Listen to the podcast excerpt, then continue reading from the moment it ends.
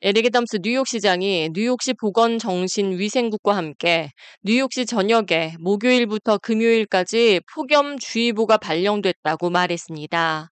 이에 따라 뉴욕시는 27일 목요일을 기점으로 시 전역에 쿨링센터를 운영하기 시작했으며 민원 전화 311을 통해 자신의 위치에서 가장 가까운 쿨링센터가 어디에 위치해 있는지 위치 제공 서비스를 받아볼 수 있다고 전했습니다.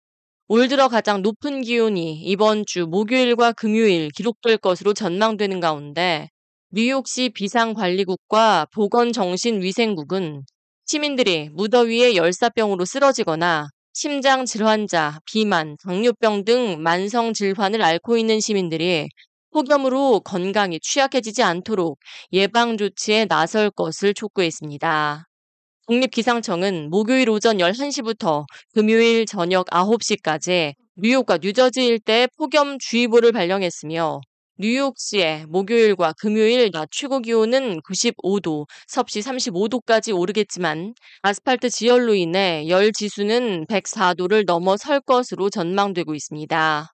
폭염은 토요일 오후까지 이어지겠지만 국지성 천둥 번개를 동반한 비를 한 차례 뿌린 뒤 기온이 떨어지며 일요일 낮 최고 기온은 83도, 섭씨 33도를 기록하며 더위는 한풀 꺾이겠습니다.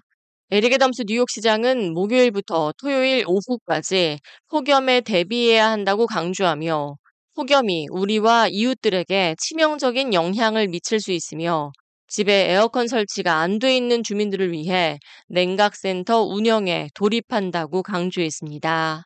이어 노인과 임산부, 어린이 등 취약계층은 수분 섭취가 중요하며 반려동물에게도 수분 섭취를 자주 해줄 것을 권고했습니다.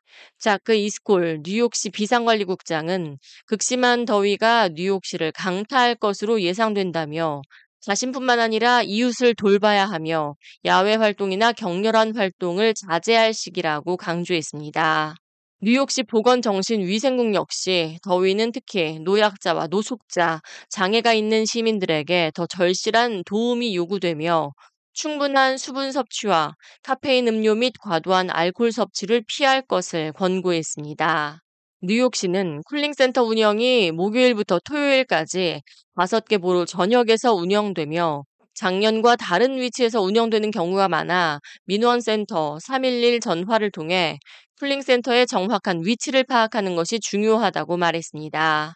한편 뉴욕시는 폭염으로 인해 목금토 사흘간 야외 수영장 개장 시간을 1시간 연장해 저녁 8시까지 운영한다고 밝혔습니다. 뉴욕시 행정부는 특히 극심한 더위로 인해 온열 질환 위험이 높아지는 오전 11시부터 오후 4시까지 야외 활동을 피하고 에어컨이 없는 지역에 거주하는 이웃들에 대한 관심을 촉구했습니다. 또 차량에 어린이와 반려동물을 홀로 남겨두지 말 것을 강조했습니다. 또 에어컨이 설치돼 있는 경우에는 78도 또는 바람의 세기를 low로 설정해 바깥 온도와의 너무 극심한 차이가 나지 않도록 적정 온도를 설정해야 한다며 냉방병에 대한 주의도 촉구했습니다. 또 가정 내 온도나 습도를 낮추기 위해 세탁기, 건조기, 식기세척기와 같은 전자기기 사용은 되도록이면 아침 일찍 또는 밤 시간대 사용할 것을 권고했습니다.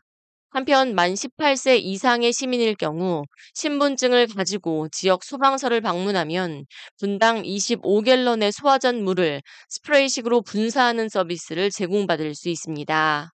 뉴욕시 쿨링센터 관련 정보는 Notify NYC 핸드폰 애플리케이션을 통해서도 받아볼 수 있습니다. K-Radio 이하예입니다.